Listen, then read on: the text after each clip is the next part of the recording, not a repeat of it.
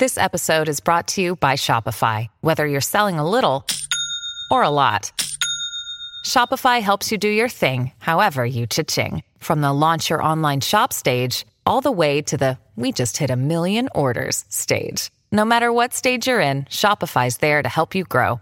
Sign up for a $1 per month trial period at shopify.com slash special offer, all lowercase. That's shopify.com slash special offer. When you need mealtime inspiration, it's worth shopping Kroger, where you'll find over 30,000 mouth-watering choices that excite your inner foodie. And no matter what tasty choice you make, you'll enjoy our everyday low prices, plus extra ways to save, like digital coupons worth over $600 each week. You can also save up to $1 off per gallon at the pump with fuel points. More savings and more inspiring flavors make shopping Kroger worth it every time. Kroger, fresh for everyone. Fuel restrictions apply. This episode is brought to you by La Quinta by Wyndham. Your work can take you all over the place, like Texas. You've never been, but it's going to be great because you're staying at La Quinta by Wyndham. Their free bright side breakfast will give you energy for the day ahead. And after, you can unwind using their free high speed Wi Fi. Tonight, La Quinta. Tomorrow, you shine. Book your stay today at lq.com. That begs the question. You know what I'm begging for? It's me to stop talking. Roll about the it. open. Hey, let's roll the open. Hey, good idea. And, And we're back. Very good.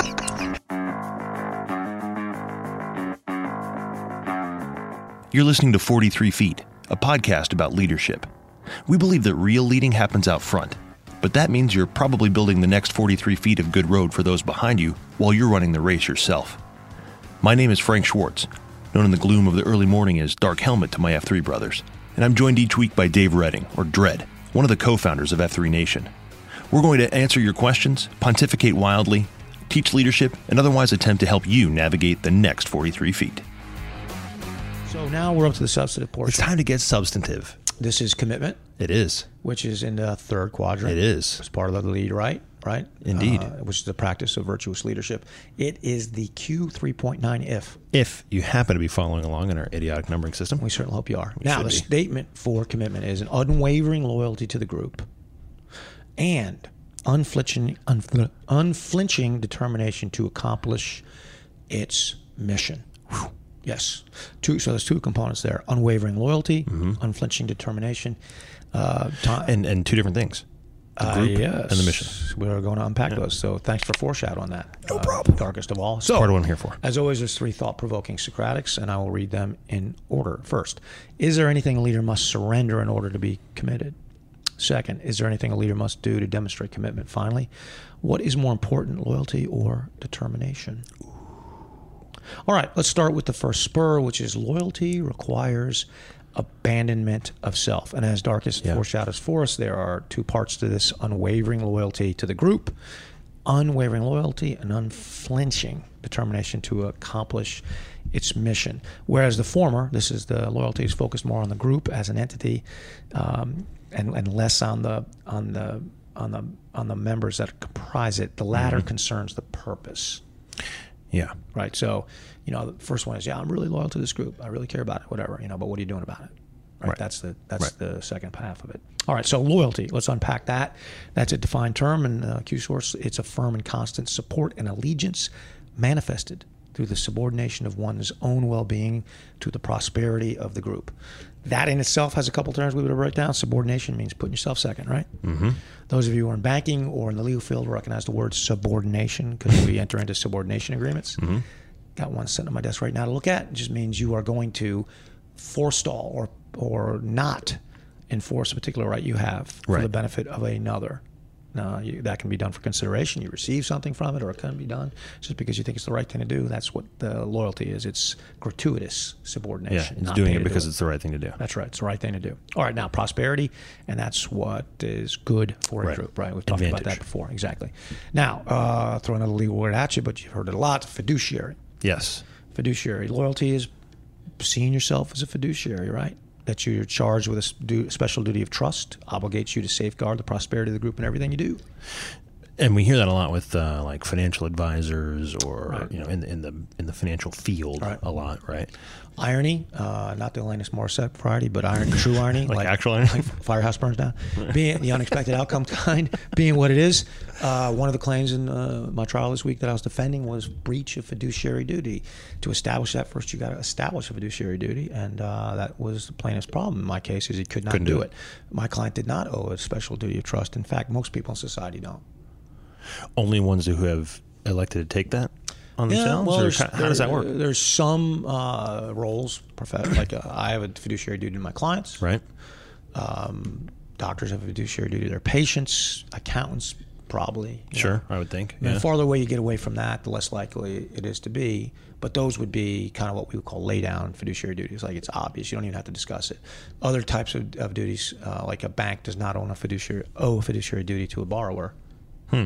It, uh, so the president of the bank owes a fiduciary duty perhaps to his shareholders, but, Okay. but not to a borrower. They're in adversarial positions, although most people don't see it that way, which is what keeps me busy. All right, now, to be loyal, a man must be obedient, right? To what?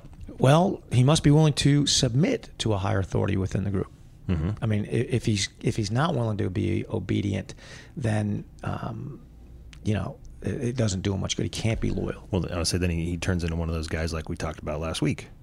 Yeah, very much so. Either they're a toxic or a kimono or something like that's what happens. You have to be thorough, thoroughly, thoroughly mm-hmm. obedient to the governance. Governance being that people who are charged with administrative power of the group Right. by voting or fiat. Uh, if I am an American, which I am, and I want to be loyal, then I've got to be loyal to whoever's running the show, Whether you voted for him or not. whether I voted for him or not. Doesn't mean I have to shut my mouth when I hear something I don't like. No. but I still have to be obedient. If I can't be, if I can't submit to the governments of a particular group, I only have two virtuous choices. One is to stay and be a member of the loyal opposition. Right, say I Sure. right loyal opposition. We used to use that word, those words a lot. We don't anymore because our political process. Well, we gotten, don't believe in that anymore. It's gotten corrupted. Yeah. Yeah. So, um, I, I mean, it's, it's kind of a weird thing, but it, it's it's. I don't understand. You know, I was a man as the a man, uh, being a man of the right. I did not agree with President Obama's policies, Right. But it was easy for me to understand he was president of the United States, and Sure. I was a member of the loyal opposition, I suppose. Although what I was opposing mostly was his words, because actually, in my opinion, didn't do much Fair. right? I mean, so uh, that's one choice. The other choice is you must depart. Yeah. F- You know, find you a new group. Find a new place to go, man. You don't get to stay and uh, oppose, not not with words, but oppose with actions, and be disobedient. Disobedient, um, because basically you're a thug. Yeah. Well, you're toxic. You're you're, you're, yeah, you're, right. Actively seeking at that point to tear down the the uh, the institution. You're a you're a brigand. Yeah. You're a brigand, right? Um, now, there's an exception to that, and that is when when the governance exceeds its, uh, its authority, Sure. its legal authority. And then you could argue that you have an opposite obligation, and that is to oppose it uh, with all due force, and that would be American Revolution would be an example of that. Yeah. Yeah. And yeah. if you read the writings of the uh, founding fathers, they were, were reluctant, but felt like the the uh, rights of, of a freeborn Englishman, which they believed that they had, Mm-hmm. were being abrogated by the Parliament illegally, and they fought back, and they came and they fought back. But that you know their writings, if you read them, show great conscience and thought through. And of course, Mm-hmm. yeah. It wasn't like, we're, you know, we're tired of doing this. Let's just go. Yeah. Continental Congress uh, was a deliberative body that did what I believe Congresses should do, unlike our own. they actually de- debated, you know. And, Well, they didn't uh, have Twitter then. So. Yeah, right. They couldn't do it. They had own forms of Twitter, though, right? So, Yeah. you know, they actually That's true. They actually they actually debated, reached consensus, and decided what to do as a deliberative body. And then you stayed as a loyal uh, opposition. That's right. Yeah. But a little more than a loyal op. Now you're a loyal. You're you're not. So in the loyal, in a loyal opposition, yeah. I so this is kind of a fine, you know, distinction. You know, uh, if you're if you raise an army and try to overthrow the government, it's a little bit more than right. I mean, Mm-hmm. I, I meant, uh, sorry, I meant amongst themselves, right? Yeah, So okay, they- like yeah. the, the they might have debated and, and disagreed on exactly how to get there, but they reached some kind of consensus, and then the guys that elected to stay in the Congress stayed. Yes. They might not have agreed, but they went forward with the mission. So let's talk about determination Let's do it. because we've talked a bit about loyalty. All right, that's the other half of this idea, which is the unflinching determination to accomplish the group's mission. Loyalty on its own, right, without determination may, may be virtuous, right, but it's not commit, it's not committed. Right. I mean, to be loyal but not be committed to doing anything doesn't really avail you much. And the example I use of this is uh, of Ulysses S. Grant in uh, the Civil War. So uh, he was the fourth commanding general of the U.S. Army during the Civil War. Uh, his immediate predecessor, was Henry Halleck, who was nicknamed Old Brains. Probably wasn't a compliment. Henry Halleck was uh, was was loyal. Mm-hmm. And there's no evidence that he wasn't, but he wasn't committed. Yeah. I mean, he basically was out to not lose the war. Right. And so by the time uh, U.S. Grant gets appointed as commanding general of the, uh, of the U.S. Army, um, the South has Confederacy is more or less stalemated. Uh, in fact, it, you know, has taken it into United States territory uh, at Gettysburg. So they've made it. You know, the, really, the, the at that time, the United States had really not made much headway, at least in that part, in that front. They had made headway in the Mississippi, and that's because that's where Grant was. So Grant gets gets he gets transferred east because uh, Lincoln- making no headway over here. Lincoln Yeah. can see his determination. Anyway, he does what his predecessors all do: is he launches a campaign into Virginia, into what's called the Wilderness. It's happened, you know, multiple Right. occasions. You know, it's uh, Lee because he's a wily old uh, treasonous devil gets to jump on him, comes up behind him, all that stuff. And where in the past um, previous generals had retreated, Grant, Northern generals had retreated, Grant did not um, he kept on fighting. He um, telegraphed uh, Lincoln a very uh, famous telegraph, very terse statement, which he just said, "I propose to fight it out on this line if it takes all summer." And he'd lost a lot of men. Mm-hmm. I mean, some of the bloodiest battles of the war happened right in that very short time frame. Grant had a huge army. Lee had a much smaller army. Lee had uh, better subordinate leaders and knowledge of the terrain, but Grant was determined. Determined. He- he was determined. We ain't leaving. His predecessors, uh, Halleck being one of them, or McClellan, several others, uh, Hooker, you know, Burnside, they lacked the determination. They lacked the bold will to action. That and that's what it looks like. I, you know, I've gotten to the point in my life where I can I can see between a man who has or does not have bold will to action. What does it look like? Uh, it looks like uh, an uncompromising grit and piercing. I'm trying to trying to with the synonyms for determination Mm-hmm. No, no. Uh, and commitment. Um, um, focus on on f- accomplishing the mission, right? Mm-hmm. You know, so uh, you see this in trials. I see trial attorneys all the time that are competent, but they're not. They're just trying not to lose. Yeah. You know, they're not thinking in terms. Of big difference winning. between winning and not That's losing. right. And the, the more focused you are, the less the less determined you are uh, to accomplish the mission, the more likely it is that you're going to talk more. Hmm. That's one giveaway to me. So a guy bloviates, you know, and just Mm-hmm. keeps talking, talking, talking. He's looking to avoid the clash, you know, the adversarial, com- you know, confrontation. He's hoping it Mm-hmm. does. He's hoping it doesn't happen because he's not committed to it. It's a lack of uh, bold will, and uh, you know, it's a kind of a surrender to the idea of not losing rather than winning. And in trial and in war, you can't win by just trying not to lose. No. You know, that's right. Right, bottom line, all this is determination requires bold action. Yeah. If you're not, if you're not about the business of bold action, you're not determined and, and you're not committed. You ain't gonna make it. Right. All right. Third spur. Mission first, men always, comma, with love. So mission first, men always is something most people who have been Yes. in the military or around the military around have or heard, right? yeah. Mhm. It's a very common uh, idea. Um, and what it what it is designed to do, men, mission first, men always, is to provide a leadership resolution to the conundrum of the contradiction between loyalty and determination. If I'm loyal to my man, mm-hmm. I don't want to keep him alive and unhurt, but I'm de- determined to accomplish a mission. Well, if I accomplish a mission, I got to expose men to pain Yeah. and death. That's determination, right? But if I'm loyal, then I don't want him to be exposed to pain. So how do you reconcile that? Men first, mission or mission first, men always, right? This is what I, to me, this is the, or what we wrote in the Q source actually is the paradox of commitment Yeah. right? It's it's that tension between loyalty to the, to the, the group and determination to accomplish its mission.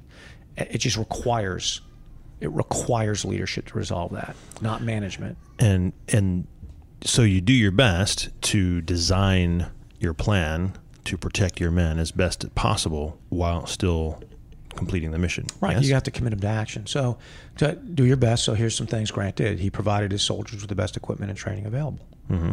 I mean, they far outpaced the Confederacy in what they had. Man, training, you know, training and uh, material. So they had a lot of that, so they could best survive the, on the battlefield. He ensured the plans of the army were carefully drawn out, so that uh, they guarantee as little loss as as, as possible. Not no loss, because there's going to have to be, yeah, right? that's just the way life is. uh, but to maximize the reward with with the, the risk minimized. That's that's battle planning. Uh, during combat, Grant did not you know stay miles and miles away from the battlefield. He stayed as close as he could feasibly, without putting himself uh, you know in, in position to get killed uh, un- unnecessarily. But he did that so that his uh, decision making could be as rapid as possible. So, like, you know, in a, in a time, you know, in those times there were telegraphs, but they couldn't get them set up to, to talk to the guys in the, you know, I in the front, right? Yeah, it wasn't like a cell tower. Right, Just, so yeah, they they communicated with messengers. Mm-hmm. So you know, he wanted to be as close to those guys. So a guy, you know, brigade commander's on the field. He's like, send this message back to General Grant, ask him what we do. Guy rides back there, sees if he can find him. They got to write a message. Comes back. By the time he comes back, situation's changed. So the farther that line of communication Mm-hmm. is, the, the the less likely that the, the decision making will be rapid and effective. So he put himself as close as he could. Right. So those are some things that Grant did. Unlike Halleck, he was willing to uh, commit his men Mm-hmm. and have them face uh, death and injury. Um, Halleck wasn't willing to do that, but that was out of a kind of an, a um, misguided notion that keeping them safe was more important than the mission itself, which yeah. the men didn't even want. yeah. You know, Grant respected them enough to uh, try to win the war. And that's what's tough, I guess, right? So if the mission is important enough and the guys are bought in enough on Right. the mission, then really you're not doing them any favors by keeping them safe. Not because you might keep them safe now in the short term, Sure. but eventually eh, you're not doing. You know, it's going to be a problem. You know, it's that old um, adage, which I, I can't cite to who said it now, but it reminded me of it, is that if you trade uh, security for freedom, you'll have neither. Yeah, No, freedom for security. If Yeah. you trade freedom, Freedom for security, security, you'll have you'll end up with neither. yeah, Um, which is kind of something we're facing right now, right? yeah. My alarm just 43 minutes just went off. All right, How about that? We're getting- we're getting close. Yeah, we're getting close. All right, now I'll just use one more little story that applies to this, so everybody's like, "Oh, it's all about war." So about. so take Vince Lombardi, right? Sure. Well, it's war or football. You pick, but yeah. Like Vince Lombardi um, took care of his men, right? Sure. but the mission was to win. right. Sometimes to win, he had to black Tahoe a guy, right? Yeah. and and replace him with a better player, right? Mm-hmm. Um, but he was pretty successful at that. If you get, if you recognize that in the uh, ten years or so that he was coaching the Green Bay Packers, he won seventy five percent of his games. That's a lot of games. Three consecutive NFL championships. Yeah. is Pretty pretty Yeah. amazing stuff, right? Um, that price to win, right? To sacrifice individual players at a time. Um, that's how he resolved the paradox of commitment, right? Mm-hmm. So he had a funny little statement, which I'm just going to read uh, verbatim. I wrote down. He said, Vince Lombardi said, "I don't necessarily have to like my players and associates, but as their leader, I must love them." Love is loyalty, love is teamwork, love respects the dignity of the individual. That is the strength of any organization. Dignity of the individual, in this case, being you're you're going to play because you're the best chance we have to win. Mm-hmm. And he he may not even like the guy, but he loved him. That's the key is that love part. Without love, without love, the paradox of commitment cannot be resolved. Yeah. You've got to love. I mean, if you don't love them, you know, all the loyalty There won't be any movement. It won't be any movement. So that's that's the critical. I'm just going to summarize, which you don't usually do, but I'm going to do it now because we talked for a while. Three spurs uh, of this uh, Mm-hmm. cue point are: loyalty requires abandonment of self, determination requires bold will to action, and mission first men always with love. Yeah. Um, all those things are, are absolutely critical. You know, commitment's a funny thing, uh, Dark Helmet. When you ask me how can you how can you see it Yeah. in a man? Let's say a man who is committed would say, "My hands are steady, my eyes are clear and bright, my walk has purpose, my steps are quick and light. I hold firmly to what I feel is right, like a rock." Is that how that works? You know, Franklin, yes, sir. you got a face for radio. Uh, and even after all this time, it's still a podcast. It is. It is. My hands were steady, my My eyes were clear and bright. My walk had purpose.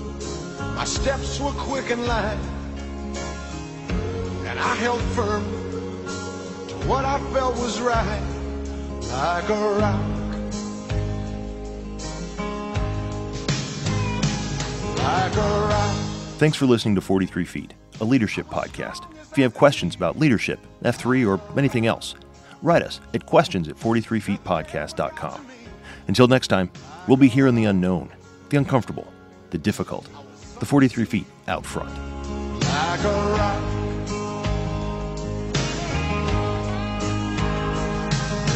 I stood arrow straight, unencumbered by the weight of all these hustlers and their schemes. I stood proud, I stood tall, high above it all. I still